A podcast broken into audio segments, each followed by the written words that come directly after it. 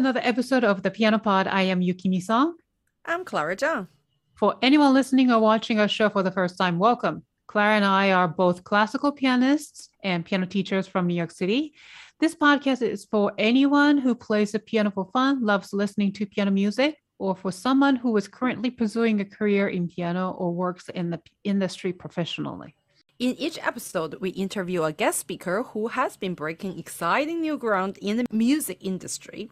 Before getting started, we want to thank our amazing fans and listeners for tuning in. Please read our show and review it on Apple Podcasts because every reading review will help people find our show. Today, a unique piano saxophone duo is coming to our show Liana Harron and Thomas Giles. And Clara, I know they are from your contact. So mm-hmm. what an amazing, interesting combination. So Isn't how that... do you know them? Right. Yeah. Well, you can you remember how careful we both were, you know, during the pandemic. And then mm-hmm. I, you know, and I used to go to a lot of events and before the pandemic, you know, on top of teaching everywhere too. But then during the pandemic, I kind of stopped. And then I last year, I remember uh, took some a friend uh, some good convincing to come for me to come to this harp concert in Midtown. And then afterward, I stayed a little bit, and then I met these two wonderful souls, and I just instantly had this very good feeling, energy, you know. And we mm-hmm. kept in touch. And this year they released uh, this uh, video, and uh, I was showing it to you. And we're like, right, oh, right, right. Oh, incredible musicians, groundbreaking right? Yeah, and then yeah, so I can't really wait to interview them and hear their story. Right. Looks like they're here, so let's get the show started. Let's go. You are listening to the Piano Pod, where we talk to the brightest minds in the industry about how they are bringing the piano into the 21st century. We're honored to welcome our guests of season three, episode seven, Liana Harron, Thomas Giles, piano saxophone duo. Let me start by introducing Liana first. Uh, Georgian American pianist Dr. Liana Harron is a bold performer recognized for her passionate and striking interpretations of contemporary classical music. She was appeared at leading venues including Carnegie Hall, Lincoln Center, the New World Center, and the United Nations. A champion of contemporary music, Liana cultivates diverse collaborations, including her work with as a Vesna duo with percussionist Dr. Ksenia Kolenovich, which earned rave reviews at the 2022 Chamber Music America conference. Their recording of Stravinsky's Rite of Spring for marimba and piano arranged by Kolenovich was hailed as smashingly effective by Pulitzer Prize-winning music critic Tim Page from the Wall Street Journal. Of course, later we will hear about Liana's exciting collaboration with Thomas on their latest album, Mysteries of the Macabre. Liana is also a dedicated educator. She is currently a faculty member of the School of Music at 92nd Y, where she shares her passion with a wide array of students through applied music lessons, group lessons. She's also a in-demand clinician, holding master classes and workshops at universities around the United States. So now it's my turn. Let me introduce another guest of this episode, Dr. Thomas Giles. He works at the intersection of contemporary performance, improvisation, and interdisciplinary collaborations as a saxophonist and multi instrumentalist. He has premiered more than 200 new works, many of which were dedicated to him and collaborated with some of today's leading composers. Thomas has performed with renowned orchestras, including the London Royal Opera Company, New York City Opera Orchestra, and New World Symphony and he has appeared in the world class concert venues and festivals such as Carnegie Hall, Jazz at Lincoln Center, Bachfest Leipzig, and Heidelberg Kulturzentrum, and more. As the recipient of one year collaborative residency with Dance Theater Reality, Thomas was invited to co create a large scale interdisciplinary work during the 2018 2019 season. The premiere of his work with the director co creator Lauren Lovney Thoughts and Prayers won overwhelming praise in a two week run off Broadway. In addition to composing the music for the show, he performed a demanding solo role in the ro- production, which included acting, choreography, and virtuosic playing. Thomas is also a passionate educator. He is on the faculty roster at the Aaron Copland School of Music, Queens College, and gives master classes at higher ed institutions across the United States and Europe. Well, so Liana Thomas, welcome to our show. Finally, oh my Yeah, god! Thank you so welcome. much for Thank having you. us. Yay. Thank you, thank you. Oh. We've really been looking forward to it. Yeah. That is It's so a pleasure. amazing. When I met you guys at that party, I think that was the very first time I've been to a, a live event ever since the pandemic started. Oh, Right. really? Oh, how oh my special. goodness. Yeah. And I was like, you know, I'm, it's sometimes it's fate, right? Life is co- like Yeah. that, and we've been following you guys, and it sounds like you guys been following our journey as well. Absolutely, yes. Yes, Thank you. And uh, where are you? You, I, I heard you are back from tour, uh, Liana, already, and you're back in Brooklyn. yes, I'm here for a few days and I'm heading back out um, next week to perform one more concert and a masterclass in Arkansas. And you guys are all in Brooklyn. I, I feel so left out. Yeah. Brooklyn Club. Yay. We're a Brooklynites. Williamsburg. That's right. I have to Yep. come and party with you guys soon. All right. Well, before we get started, I just, you know, I won't, I'm so curious of how your beginnings, and I'm sure I asked a lot of questions when I first met you guys. I was so intrigued by your duo. I Actually, saxophone is the only other instrument I've tried to play other than the piano. Oh, really? Awesome. I played in a zoo Wonderful. band in the conducting class. So hard, but you know, it was fun. so, uh, Liana, I, I I know you're originally from Georgia, right? yes, And, Republic uh, of Georgia, right? Republic of Georgia. Yeah, I saw beautiful photos. Not the in state. summer. right, exactly. Not the state, actually the country. And uh, yeah, how was your um? And for both of you, and I believe Thomas, you said you're from Colorado, if I don't remember correctly. Colorado. Yes. How did you guys? Uh, well, the story. How did you guys meet? The in story. Uh, so I've been performing with my friend Ksenia Komlenovich uh, for marimba piano duo, and she told me, "Listen, I have this incredible friend. He's the most talented person I've ever met, and he's crazy. He's always playing 5,500 concerts a day. You have to meet him." And he happens to be looking for a pianist, so I'm going to connect you. So I was already intrigued. Who is this person? So we started talking, Thomas and I. It turns out we only live one stop away from each other. I mean, this is crazy. The entire New York. for a reason, right? we Yeah. just happen to be almost neighbors. So I remember the first time meeting Thomas, and you, if you met Thomas enough, he's a very tall man. That's When I right. I remember that. Oh my gosh. Yes, and you already have this picture of this basically not a real person because he's done so much and he's so accomplished and so talented. And then you meet him and you just get so intimidated. So I was so intimidated by him right away. We clicked instantly on the level that we just wanted to play crazy music. We didn't want to just play for the sake of playing. We wanted to make bold statements. And on that, we instantly clicked and the sparks were everywhere. Friend sparks. We're both happily in relationships. So um, so we instantly connected on that and then we started emailing after that you know just kind of shopping around for pieces and i sent him uh, mysteries of the macabre trumpet and piano version i've been Mm. looking for someone to play it with me and everyone has been running away from me every time i would approach with and, and i thought. Maybe he will not maybe maybe he's going to be the one that doesn't right away run away if i say this. So i email him this title and i get immediate response in all caps. Oh my gosh where did you find this? And that was it. I think the rest I think is my exact history. words were "This exists," because of course I knew the the very famous Simon Rattle London Symphony Barbara Hannigan video that had come out some some years ago. Uh, but I hadn't imagined that there would a be a reduction, b Mhm. that it was already written for B flat trumpet, which works perfectly for soprano saxophone. Uh, Mm. And So, yeah. honestly, the rest is history. And I will say that I have never met anyone this gifted in a combination with being a hard worker as Mhm. Thomas is. Really, I mean, he gives it all. I don't. I just kind of at, at some point I just I just went, okay, now I want to be a mom. I have a kid, I want to be a mom, I want to do this, I want to do that. I want to I had no Yeah, idea. Wow. yeah, I have a four-year-old. Shout out to all the women. We can do it all, by the way. That's amazing. Yeah, congratulations. but yeah, Uncle Thomas. Uh, Uncle Thomas. but that's yeah, it's been it's been a pleasure collaborating with Thomas, and Thomas would come over and we would rehearse at home, and it became such a family project because my husband Mhm. produced it and we released on our record label, and Oh my gosh. uh, and Thomas's He's a very accomplished, very accomplished uh, recording engineer. Right. Oh, he has a couple of so Grammys, by the way.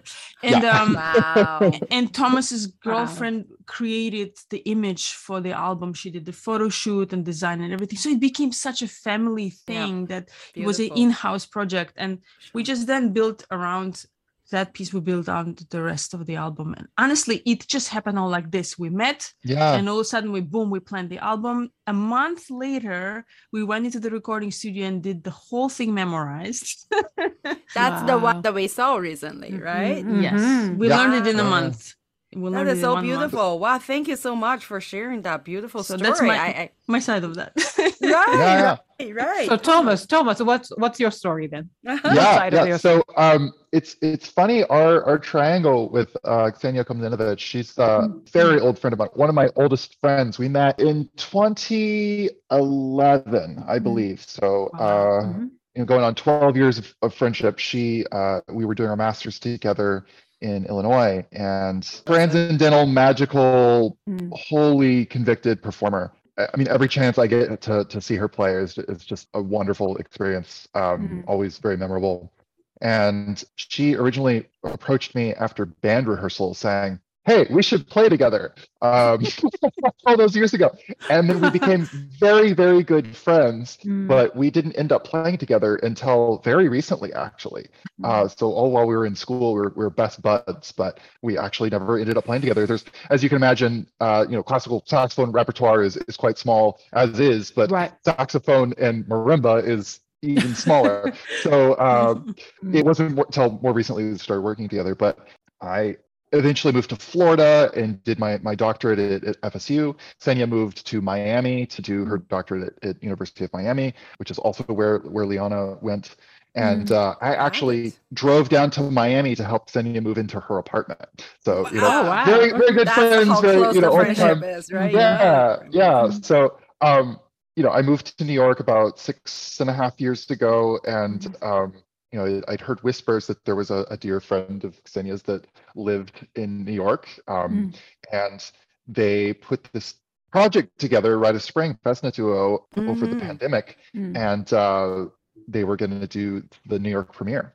Um, and so I got to go to that. I think it was in, I think it was in late September 2021. So we met like the last week of September, and you know, got coffee a couple couple days later, and we're chatting, and we set up a reading date and went through some some traditional repertoire, and then she sent me the Ligeti, and she was mentioning, you know, this, this is the piece that has scared off many a collaborator, and I too had one of those. The the Messiaen theme and variations is a piece that I had mm-hmm. tried to play with seven or eight different pianists, and they'd all mm. just eventually given up and, and run off.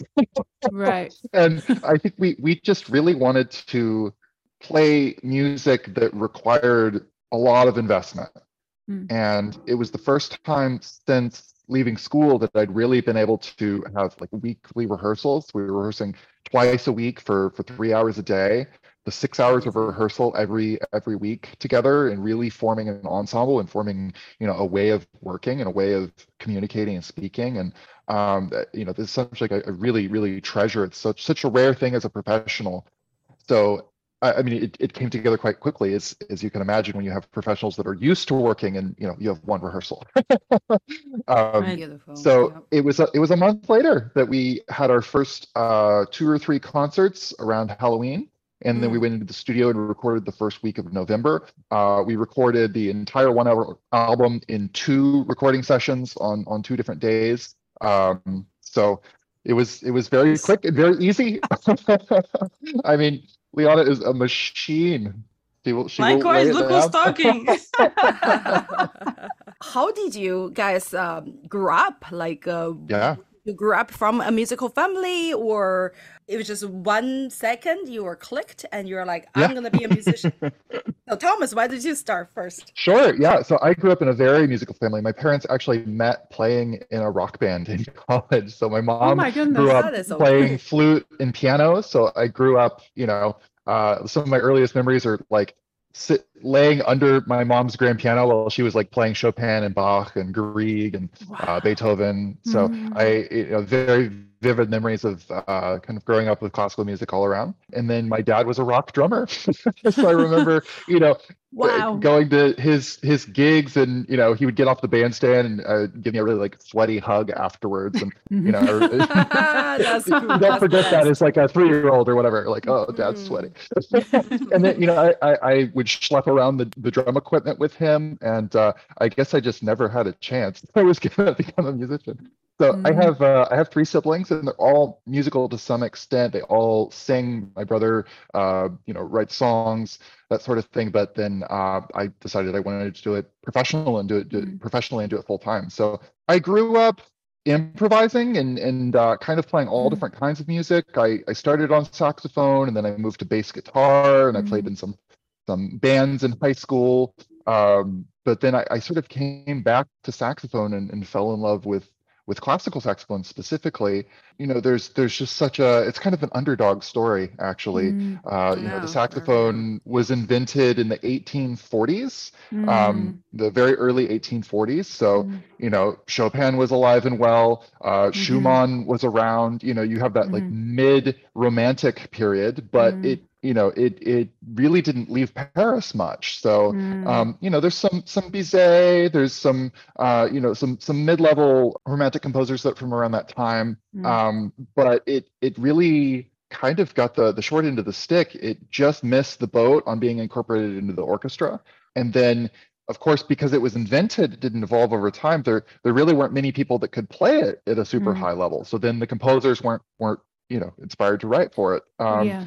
so it had this long 80 year history before jazz ever came around. And it was originally conceived as this super instrument that could meld, you know, the the the blend of the strings and the Mhm. fluidity of the woodwinds and the power of the brass. And Mm. um, it was really created to to do that. But it uh in some ways still hasn't gotten its its full chance. So I think I was enchanted with that story and just I, the music itself really spoke Mm. to me. I I've always been comfortable improvising, but uh, I I don't know why. I just you know jazz wasn't the direction I wanted to go in. So Mm. I, I was very lucky to have just an excellent teacher in high school. Mm.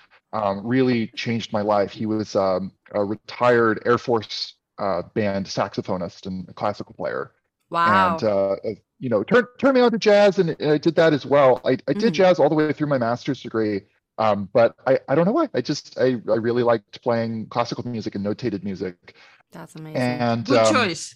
yeah. i think so i ended up going to interlochen and studying Mhm. with uh, tim mcallister who's a oh, nice. Interlock. world, world class Mhm. uh, classical saxophonist. And then I did my undergraduate at the University of uh, Southern Mississippi. Um, and I chose to go there because there was a student of Sigurd Rascher. Sigurd Rascher is our, you know, Jascha Heifetz of the 20th century uh, for classical saxophone, sort of the, the grand Wow. founding father. Uh, all of our big concertos are written for him. And so I, I went to go study with a student of his. And I ended up studying with three students of his throughout my education. Um, in my doctorate, I studied with Patrick Meehan, who's another big proponent of that that that tradition. And then I actually went to Germany and studied with his daughter, Carina Rascher, who was a, a child prodigy, a founding Mm. soprano chair of the Rascher Quartet, which is the full-time saxophone quartet in history. She played with them for 30 something years. Um, And she she she's you know a concert saxophonist that only played. It didn't really have much of a, a, a university uh, academic track in, in terms of teaching. So I met her playing at a festival in Scotland, and we we hit it off. And I emailed with her for about a year, and eventually she invited me to come over and study privately with her. So I spent a summer um, in the south part of Germany.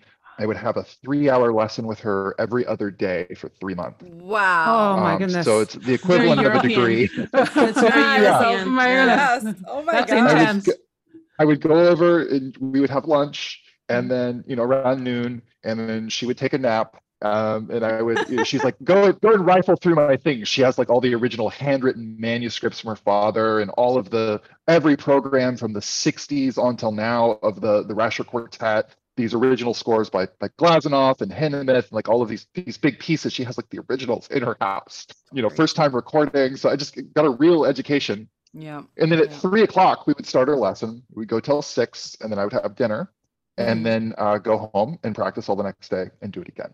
Wow. Yeah, That is so yeah. beautiful. Very And European. she's- it's also so you yeah, to very go into European. something like this. So uh, after that, I, I went to FSU, Florida State, and I did my my doctorate there. And I was the last doctoral student with uh, Professor Meehan before he retired.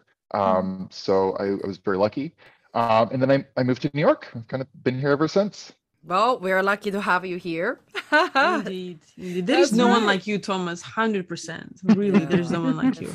we need more. I mean, Just Anyway. we need more Thomases. Yes. we need, yeah, and the positive Yeah. souls in our Mhm, professions mhm, too. You mhm, know, and mhm. the- Deeply just, uh, care like keep on going. Just keep on Yeah. going. You know. Yeah, so absolutely. Liana, yeah, what is uh, how did you? Well, wh- yeah, tell us how. When, when did you move to the states? And uh, I assume you started in Georgia. Yes, I I went well.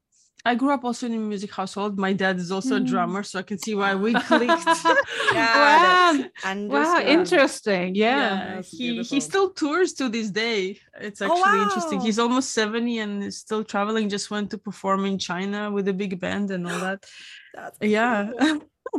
Send me a picture from the Great Wall. I'm like, okay, you're doing well. Oh well. my gosh, he's like Um, touring my hometown. Yes, exactly. I want to um, go. Well, uh, my dad was a musician, but also Georgia is a very, I mean, every culture is musical, but in in our culture is very common. No matter what you do, you would be perform. You would be playing some form of instrument just for fun as a, as a host. When you're hosting guests, you would play guitar or piano or something, and then everyone sings in multiple voices, these folk songs. So it's kind of all around you. But from the start, I loved the way piano or pianists looked playing it. It was a very physical instrument Mm. and it looked I, I like to say the word delicious a lot. and it has to do play with play piano. It just felt good, kind of the whole physical aesthetic of playing piano. I was really drawn to it. But I really wasn't in love with jazz or classical, to be honest with you. I really loved film music. That's what really Mm. drew me but I understood that in order for me to be really good at my uh, skill, I had to go to a classical music school, and and very much like in most European countries, you have uh, a centralized music school where you go from grade one through all all of the grades of school, equivalent to high school, and by the time you finish that, you are considered a professional musician because everything is super Mm. intense there. You have like Thomas described very much similar to my piano lessons with my teacher. She could call anytime and be like, tomorrow I have a three hour gap, show up and you better be ready. Um, so a couple of times a week you would have um, two, three hour lessons. But uh, Clara, like you said, uh, like most classical musicians, by the time I was done with that school, I was burnt out. And Mm. I just I just needed a break from classical music. But uh, I got into Juilliard, I got, got into San Francisco Conservatory and University of Miami. And I did a radical thing, but it, it was very much consistent with my personality. I wanted things my way.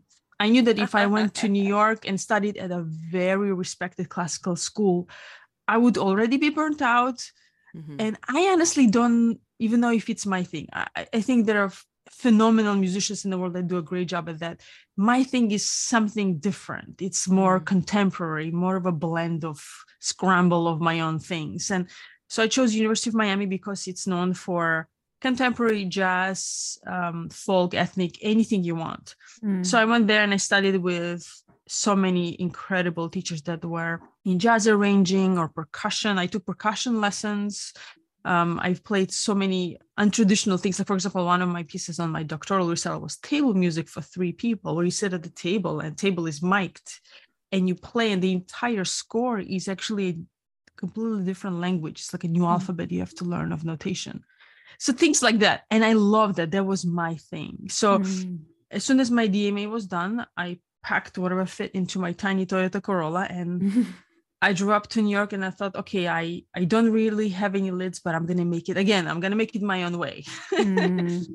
Wow. um, got to New York and at first I didn't really have any music jobs, but um, I- you know, I, I'm easily motivated person in general. I don't kind of get scared when things don't pan out. I love I love starting over anyway Mhm. and um, long story short, just a year later, I was already a music director of Manhattan Girls Chorus. We Mm. performed with Zubin Mehta at Carnegie and Leon Botstein American Symphony Mhm. Orchestra and did Actually, one of my students was part of it. Uh, two of my students, the, the Oh, wow. choir. Yeah, yeah, yeah. I It's a- it's a- probably know them because Mhm. Yeah, I worked yeah. there for five years. Okay, okay. Oh, wow. Yeah. Yeah, yeah, and it was incredible. We did concerts with Sting and Steven Tyler. So typical New York story, you know, you get Mhm. here and it's, so long as you don't give up on your dream, things happen out of nowhere. Mm. so yeah, here I am. I I really Wonderful. love I love my path and it's Mhm. not easy, but it's my Mhm. own way. Yeah, yeah. And then this the city allows us to do that, you know? It's just, Yeah. For yeah, sure. yeah.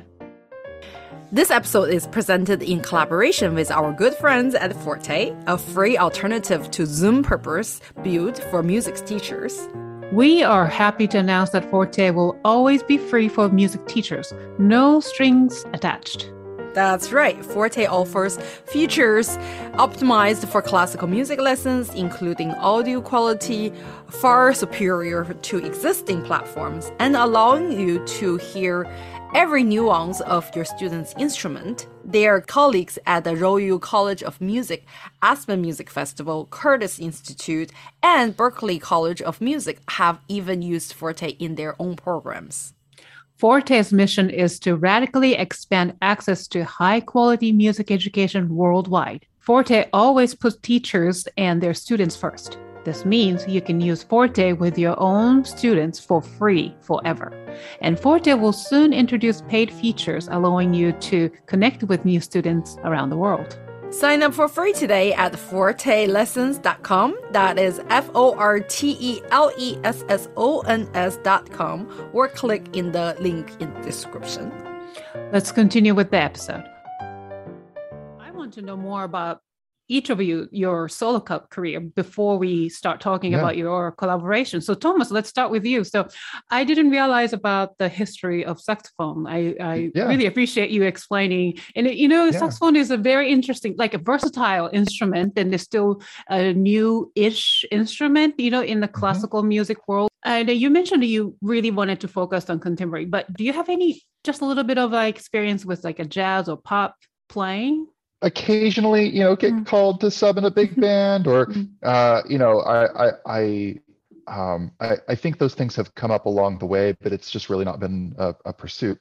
Um, my when I, around the time when I, I met Xenia back in Illinois in um, 2012, that was the summer between the two years of my master's degree. I, I as I mentioned, I went to this festival in Scotland. I met Carina Rascher. I met Mhm. Patrick Meehan, my, my teacher at my DMA. Mm. Uh, many people that would become very, very instrumental instrumental in my life. but also that summer, I was uh, asked to join a very fine saxophone quartet called the Mana Quartet uh, Mm. that is has for many years been based in San Francisco. So that was a very, very important part of my my career. I was with them for 10 years and they were already up and running by the time I, I was asked to join. So they started in 2007 and they were the first saxophone quartet to win Coleman, Fischoff, MTA, all these big chamber music competitions, and you know held residencies at major music festivals in uh, in Colorado, all over all over the the country.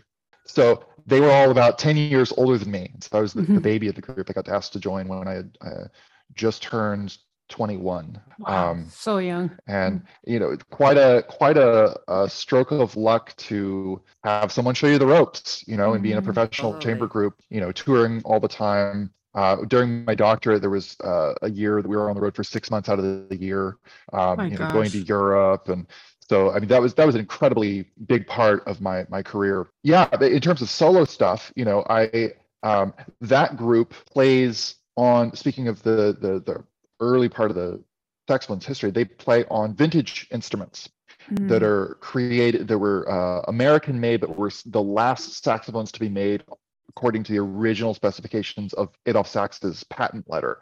Uh, and they actually have a very different sound than than modern saxophones, where they're Mhm. very velvety and warm, and they blend nicely together, and they're Wow. perfect for chamber music. So Mm. um you know so i and that that was sort of part of the the sigurd Rascher tradition uh, Mm. is playing on those instruments.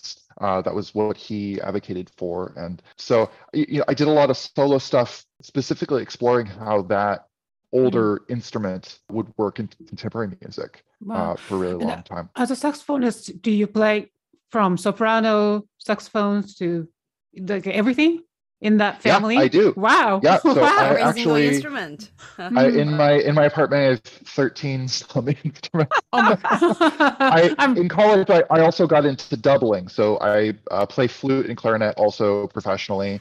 Uh, I've done a good bit of uh, pit work, studio work, playing on films, that kind of thing, uh, Mm. improvising. So I Wow. have uh, piccolo, flute, alto flute, clarinet, bass clarinet, and then soprano, alto, tenor, baritone, saxophones, and I play them. I play them all. Just did uh, a Philip Glass opera, a, a Mhm. mini week run in San Francisco, and I was playing flute. I was playing uh, flute and piccolo for the for the book. Um, before the pandemic, I was playing on uh, I was subbing on Fiddler on the Roof, which is also a flute book. You know, it, Uh-huh. um, you know, a- most of my students right now are clarinet students. You know, Mhm. oh my uh, so I really enjoy wearing all kinds of Mm. different hats. yeah. Wow. Um, Thomas Wow. is really lot of fun. 120 years old.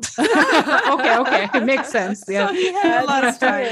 so, Wow. so so speaking of that you know like you already have so much you to offer but also you collaborated with this dance uh, company Mm. Yeah. uh, a couple years ago before pandemic i guess and then you also not only composed but also you collaborated with them with acting and choreography and tell us a little bit more about that Yeah, I mean, I think this is something Liana and I have like deeply in common, Mm. where you know we both like a challenge. We Mm. both like to do something that we haven't done before, and like Mm. to do something that hasn't been done before. Our first Um, question to each other is Has this been recorded? Yeah. wow That's beautiful. I I met Lauren Lubney, this this director, and this this I mean she she started her own theater company when she was in her early 20s and you know does things all over the world. And we made this piece sort of over over the course of a year, you know, her very much on the sidelines, pulling the strings, designing the show and having an idea of what it should be, and me very much in the middle trying to take on as many different kinds of roles and different kinds of ways as, as possible. Mm-hmm. So yeah, I, it's the the first time I'd done any kind of choreography. I was working with a dancer, and yeah, also writing an hour's worth of music uh, Right. for seven musicians, and then you know fundraising and organizing and Mm. booking a theater and doing an, an off Broadway run. You know, it was it was a lot of work, but it was Wow. it was uh, yeah definitely the the most hats I've worn in any one show. Yeah. Oh, Wow, that's amazing. But you know. I, I want my young students to hear this because it's Mhm. not about just about mastering the instrument, but you know, as a Right. musician, especially in these d- days, like you have to really have to have the different skills, right? Yeah, that's Mhm. very inspiring. Thank you, Thomas. Thomas, So, can yeah. you tell them about your silent movies as well? That's What? incredible. Oh, yeah. It's a great What? thing. Silent movie? oh my goodness. Sorry. just- So uh, I have this very good friend uh, named Rasan Burke, and he's uh, an incredible organist. Mm, Um, and I met him very early on when I first moved to Brooklyn, Mm. because three blocks away from my apartment there was this giant Catholic church in Bed-Stuy uh, called Our Lady of Victory, and it was the it's I think it's the oldest African American diocese in the country. Um, and you know, in Bed-Stuy, it's very historic, beautiful, beautiful neighborhood, gorgeous church. So I I just thought I'd send him an email and be like, hey, can we work out some sort of deal where I can I can have a practice space and maybe play for some of the services? And um, he was incredibly welcoming. Um, Mm. I, I don't think I've ever had a cold call email answered with such warmth. Uh, He was Mm. like, absolutely, you live here. This is your home mm, uh, just you know Mm. he'd never met me before and just like welcomed me in and so uh, we started improvising together uh, Wow. started he i mean he he's one of the few people i've ever met that could improvise a fugue in real Mhm. time just Oh just my like goodness. can God. do counterpoint I mean, just Oh my goodness. insane insane level you know with his feet too you know organ Oh my- oh oh, my geez. gosh. Just He's an amazing yeah yeah so he, we, we had this idea of doing a silent film concert that Halloween. And I, guess all my projects revolve around Halloween. We met around Halloween. I um, know. so we did Phantom of the Opera. We did the old uh, 1925 Lon Chaney original first ever film that you know about two hour long movie Mm, mm. and you know we got together and thought about some themes and you know referenced the andrew lloyd webber score but you know pretty much just just made it up and i Mm. take all my instruments, um, playing like five or six instruments and, and scoring in real time, changing things around. So this has become a tradition that we've done over the over the last uh, five or six years. And Mm. um, he's since moved to Philadelphia and has a, a very nice uh, music director parish ship down there. And so I, I actually just two weeks ago went down and we did the original Nosferatu, the the Dracula Mhm. movie, which was from That's 1922. It's a Mm. hundred years old. Oh my Um, goodness. Did you know that they Yeah, use a. Georgian folk song in it in the original film? Wow. I did not know that. Wow. There is a scene when there is a ship is going across the Black Sea. That's a Georgian folk song. No Very way. famous Wow. one too. Yeah. Wow. Those detail. Music is like everywhere and all connected, right? So- Yeah. so- oh, that's funny. So, Incredible Liana, it's your turn. It's your turn. So, you know, as you mentioned, like you packed yourself in the Toyota Corolla, you drove from Florida to New York, right? I did the similar thing. I was uh, I was driving Honda Accord with a U-Haul trailer from Florida. I used to live in Florida Yeah. too. So, Oh my god! I also god. drove up. I drove up in a Camry from Florida. okay. okay. Oh my goodness. We all got out of Florida. That's the Gosh. thing. Yeah, that's so funny. Yes.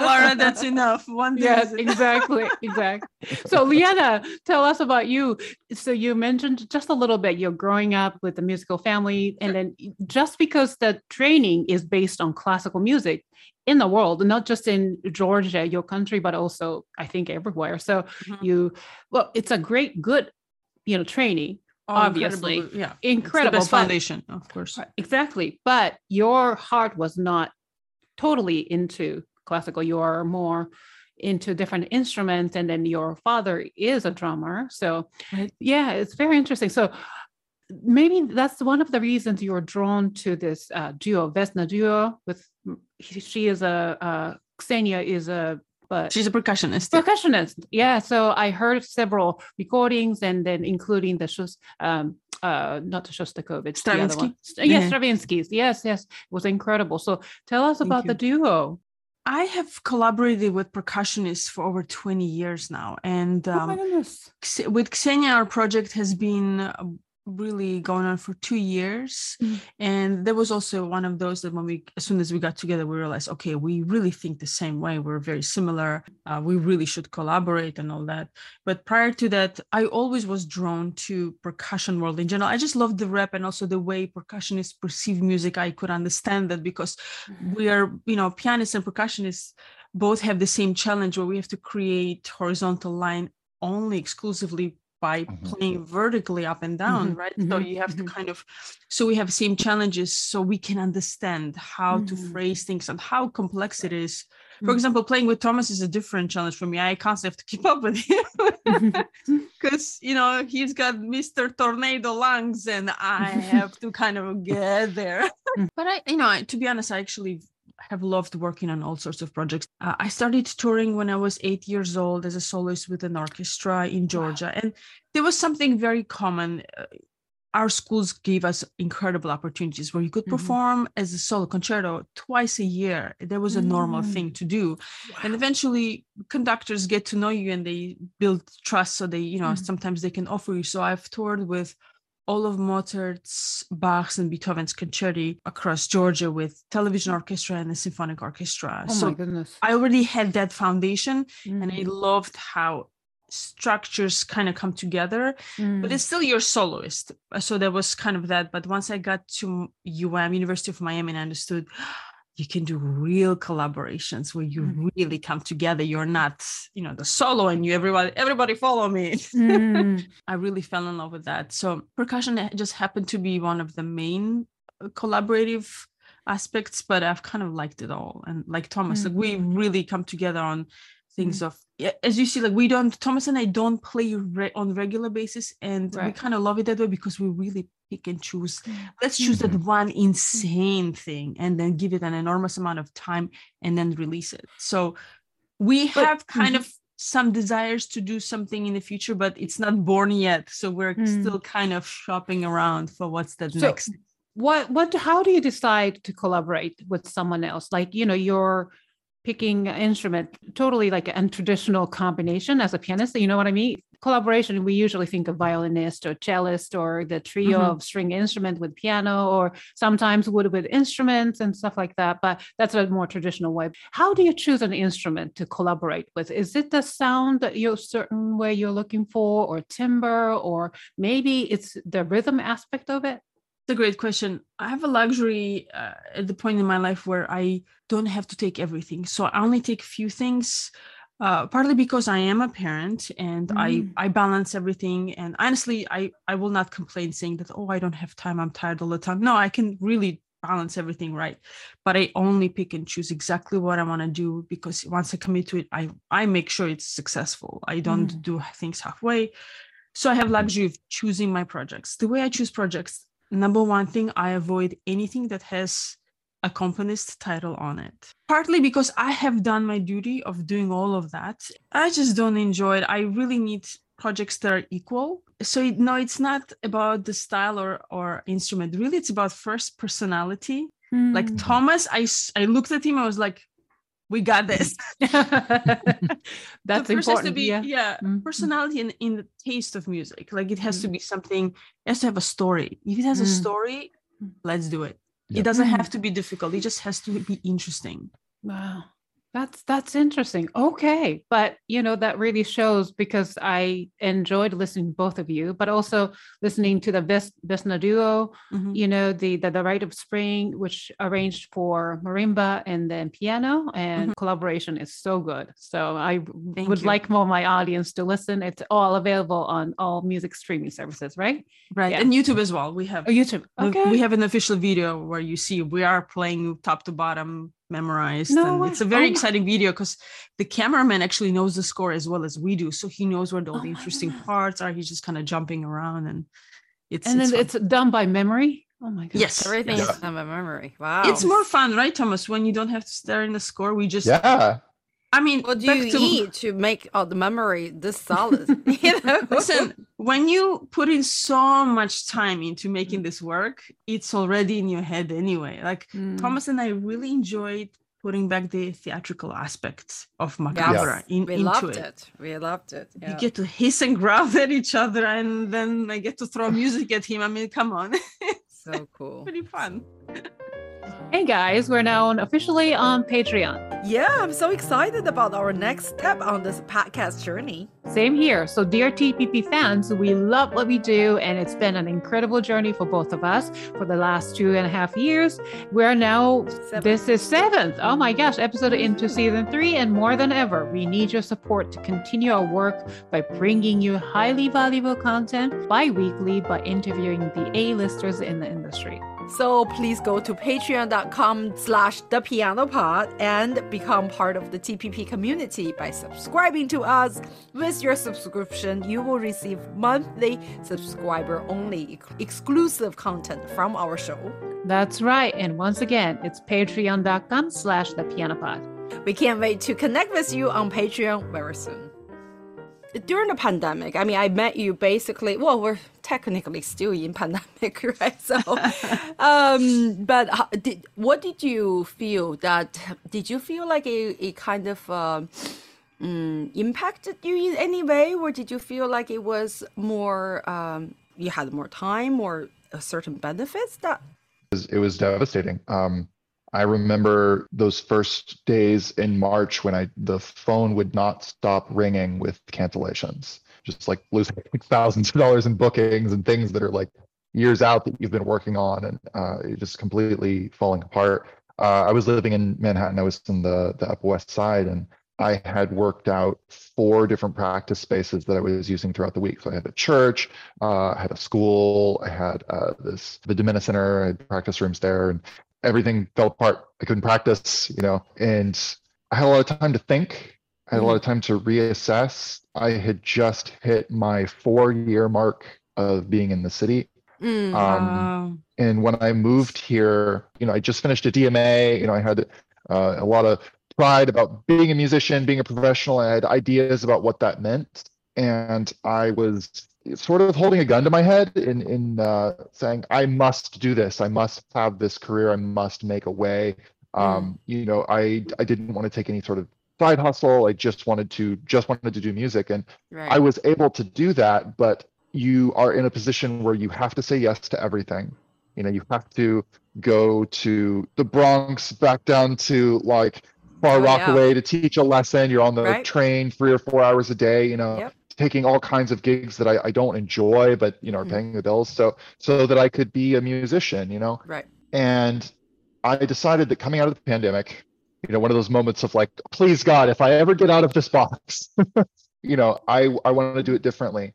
Mm. And um, you know, I, I I- I think my my mindset has just become a lot more balanced, a lot more healthy, and as a result, uh, like last year was my my most successful I've ever had. Mm, Um, mm, And just coming out of the I, pandemic, I, Right. I I went, you know, I think 18 months without playing a concert, and then June 2021 finally got to play my first solo concert again, and then Mm. gigs started coming back, uh, and then gigs that I want to play started coming Mm. back, and then it, I mean, last year was just a complete whirlwind. Uh, last spring, I was uh, teaching at SUNY Fredonia on a sabbatical placement, so I was there. I would fly to Buffalo every week. Um, and then I was also flying to other states doing concerts. We were touring our albums. We were on, on Mhm. the road. And Mm. more than anything, the pandemic completely changed my mindset and, and Right. Forced me to think about what is most important and that I want to do the things that I love and that that's not really quantifiable in, in you know, I think worrying about being a real musician and, doing things full time and in, in any like it, it looks different for all of us, you know um, especially as a saxophonist, it looks very different for me. So uh, I think the kind of work that I did really changed. Liana, how was your experience? And I know, like, because I'm so, I, I have a good memory, but not with music. So I'm always so inspired or intrigued. How how can you memorize these crazy, crazy look sounding, you know, dual music or chamber music? And so, did you feel like you had more time to to uh, practice? And you have a four year old baby, so the baby was just one He year was old. two. when- He was two years old. he was two. when that happened. Okay, but we started, what was your experience then? Uh, I mean, it was uh, terrifying and uncertain, especially as a parent. You feel like Mm. you've got to do everything to first protect your child, and then we're in a situation where you don't even know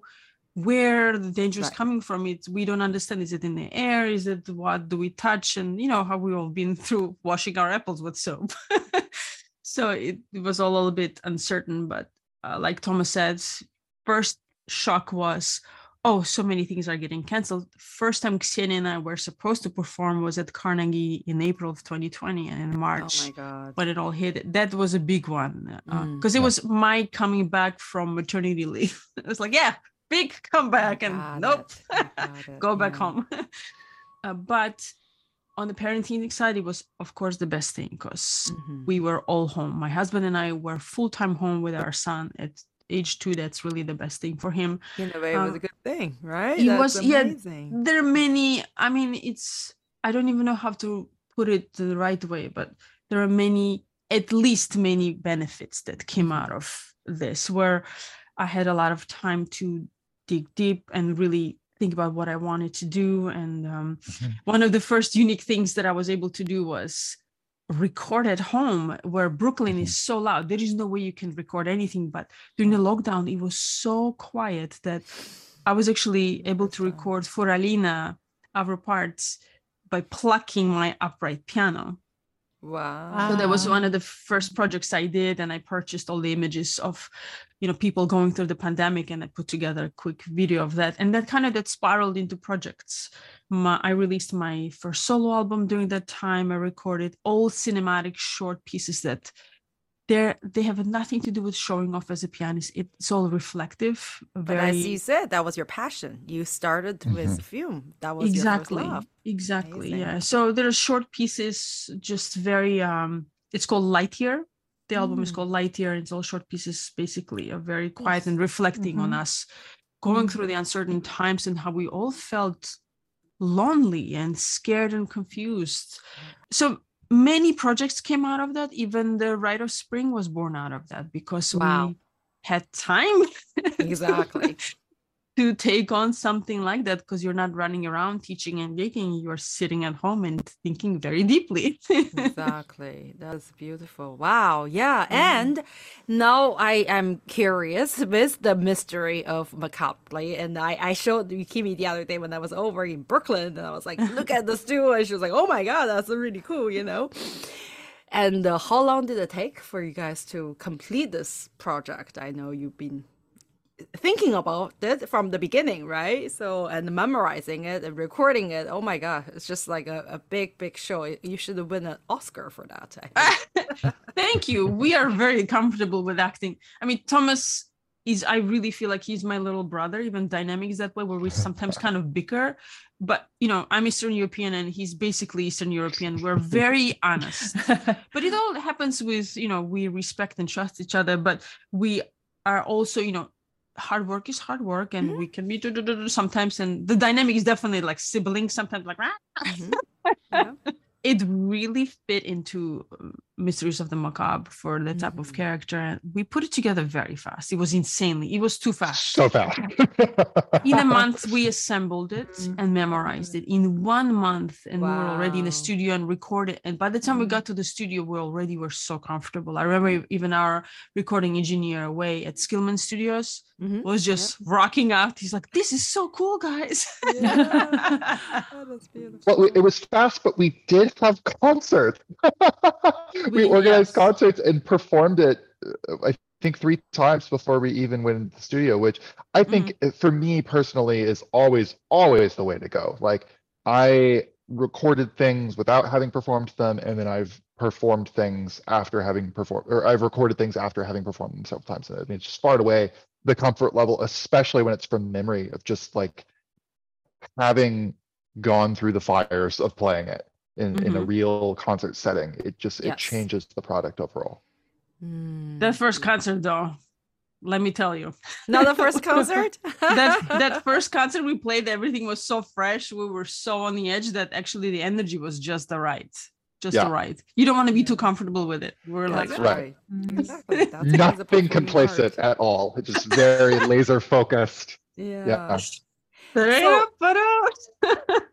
Yeah, that is so cool. And I, I know you guys select a project and you're not meeting every day, you know, like I was No. surprised you're like, hey, how are you doing? It's been a while. That's crazy. So what is uh, your future project? What is the next project or do you guys know yet?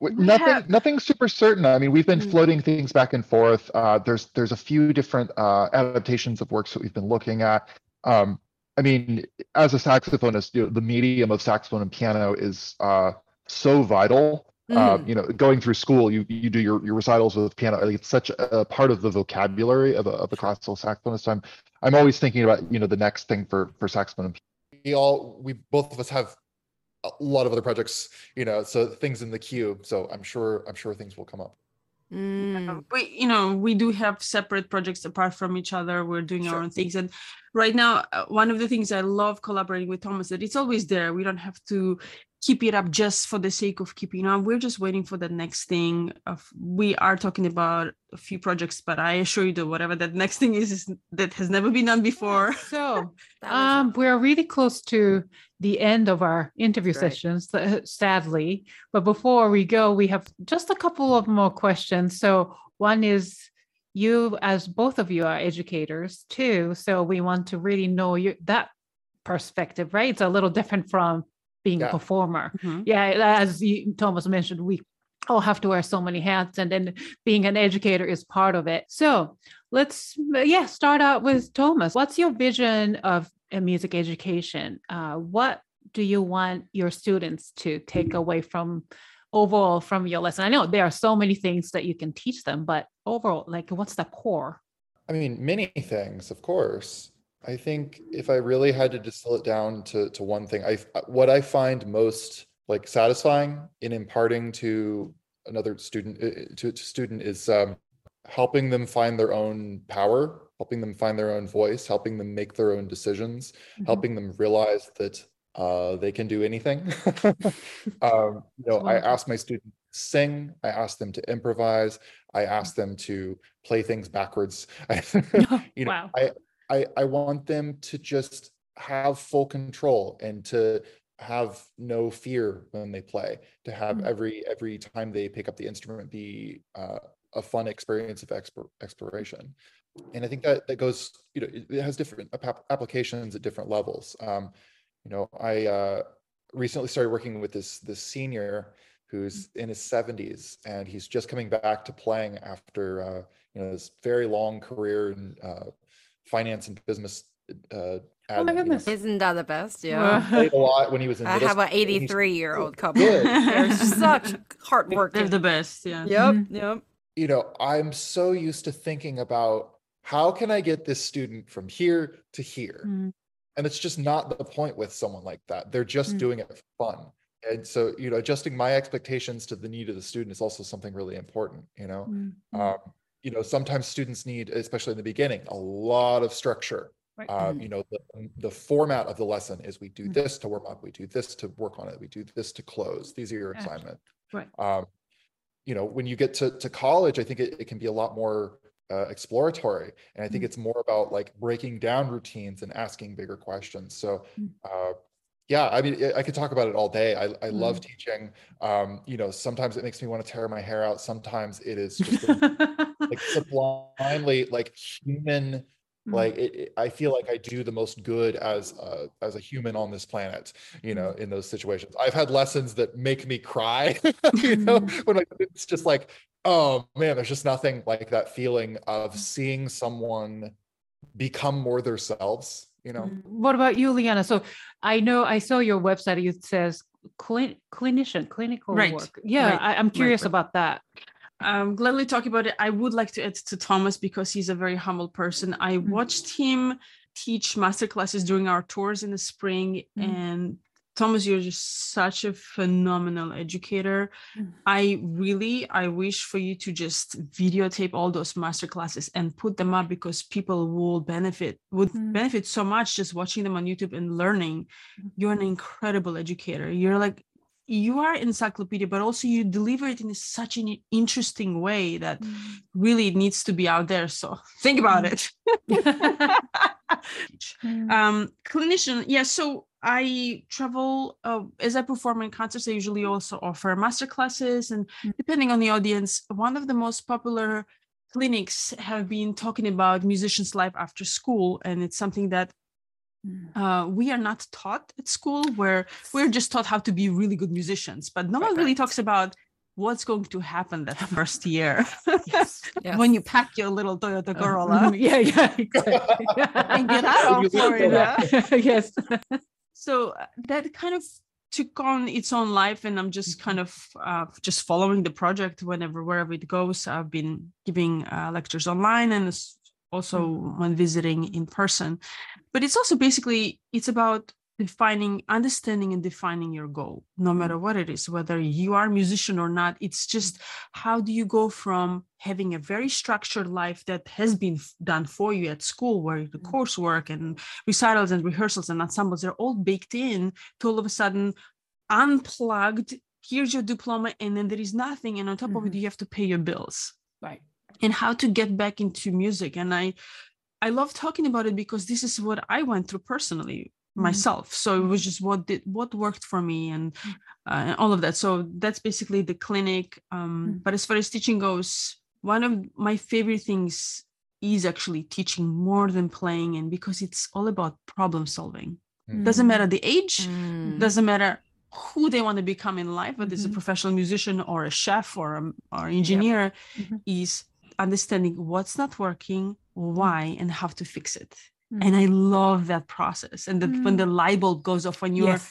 kind of nudging them and directing them with correct questions for them to find the solution Mm. and that the self-esteem that it gives them oh, i can do this Mm. i love that i love that part Teaching sometimes it's so exhausting and it's hard, sure. but the reward is 10 times. It's it's so it's so rewarding. I I really enjoy. So Like, thank you. uh, Mhm. Like a typical Eastern European, you'll say, "What's not exhausting?"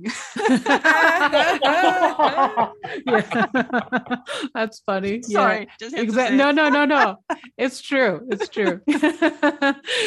so, related to this topic, so I would like for you to give young piano students or young musicians, upcoming uprising musicians, some advice from you guys. So, Thomas, can you start from you? When I think about this kind of question, I think about you know myself at 17, myself at you know when I was first getting into music, even before that, or along the way. And it's never, um, you know, I, I think a lot about the future. I look forward, and it never ever turns out exactly like think it's going to. Um, and I think uh, the greatest things that have come to me have not been things that I planned. Uh, the greatest, you know, people have not been people that I, I could have ever anticipated were going to be there. So I think any amount of feeling you have around where you are in the moment, you have to recognize that it's just not the full picture. And if you're frustrated, probably tomorrow is going to go better. I think approaching hardship with that kind of mindset has been really uh, it's picked me up in giving me a, a, higher view, a longer view of any one thing that I'm going through. Um, so that's, I mean, that's something I, I would love to share and have people adopt that like, whatever you're struggling with, whether it's, you know, you're trying to have balance having, you know, a performance career and paying your bills and what does it mean to do both those things at the same time? Or whether you're sixth grade and you're still struggling with how to count a dotted quarter down, you know, uh, whatever the challenge is, like, it's not going to be there in a year in mm. five years um, and and just embracing the, the, fact that whatever is in front of you you just do your best and you mm-hmm. try to grow with it um, and let it roll off your back and, and get on with it. Um a couple of things. So i would say no matter what age you are at just start writing down your goals and dreams that i want to be this and i want to be that. And don't don't judge it just write it down and date it. And then once in a while you can revisit and see which ones you're like for sure i don't want to do this rather than saying for sure i want to do this because you don't know it. Just start filling up your pool of ideas now so that you can weed them out later and kind of start narrowing down your goal. And really i would say try everything in music before you think you don't want to do something whether it's playing in an orchestra ensemble teaching whatever it is. So try it so that you understand your goal.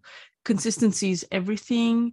Quantity not is not everything meaning you can't just sit down one day and practice nine hours and expect results. It might be actually the opposite. You might just be having an unhealthy habit of practicing. Consistency every day a little bit is is better than nothing. Mm-hmm. So consistency and network, network, network uh, is so crucial. Yes. Every time you meet somebody, mm-hmm. genuinely connect because these are the people that will help you later. And also be mindful how you are because you want these people to be recommending you for whatever comes in the future mm-hmm. so start building a network. It's never too too soon i feel like. Mm. very important. My yeah. friend had to do a lot of convincing for me to come to that concert and we met there so and we have this show you know? So sometimes it's uh everything happens for, for thank you friend for me.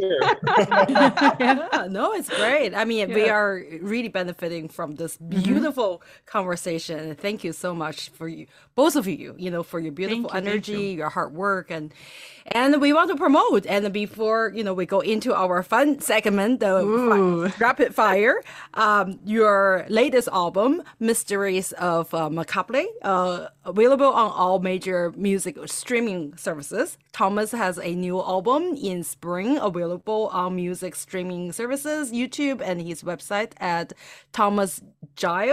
thomasgilessax.com. Uh, Liana's uh, third album is considered for a Grammy nomination. Oh my gosh! Uh, Vesna Duo presents The Rite of Spring. So amazing. Thank you. Thank you. Thank you so much. Welcome. Thank you so much for coming to the show. Are you guys ready for our Let's rapid fire? All right.